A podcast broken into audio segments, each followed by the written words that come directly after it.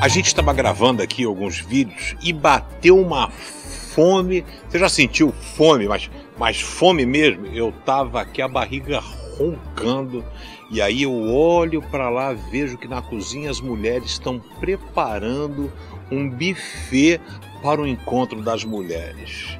Fui lá, pedi um pouquinho, falei, gente, tem alguma coisinha, um pãozinho, e fui abençoado. Olha o tamanho do pão que eu ganhei, ó. A Flávia falou assim: toma aqui, pastor, leve esse pão. Maravilha, tá vendo esse pão?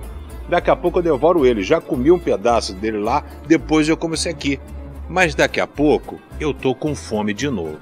É por isso que Jesus disse em João 6: Eu sou o pão da vida.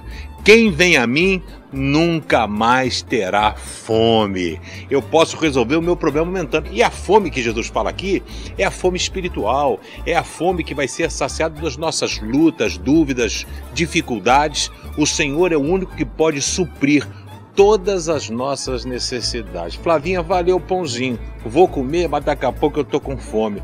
Mas com Jesus no meu coração, tô saciado para sempre.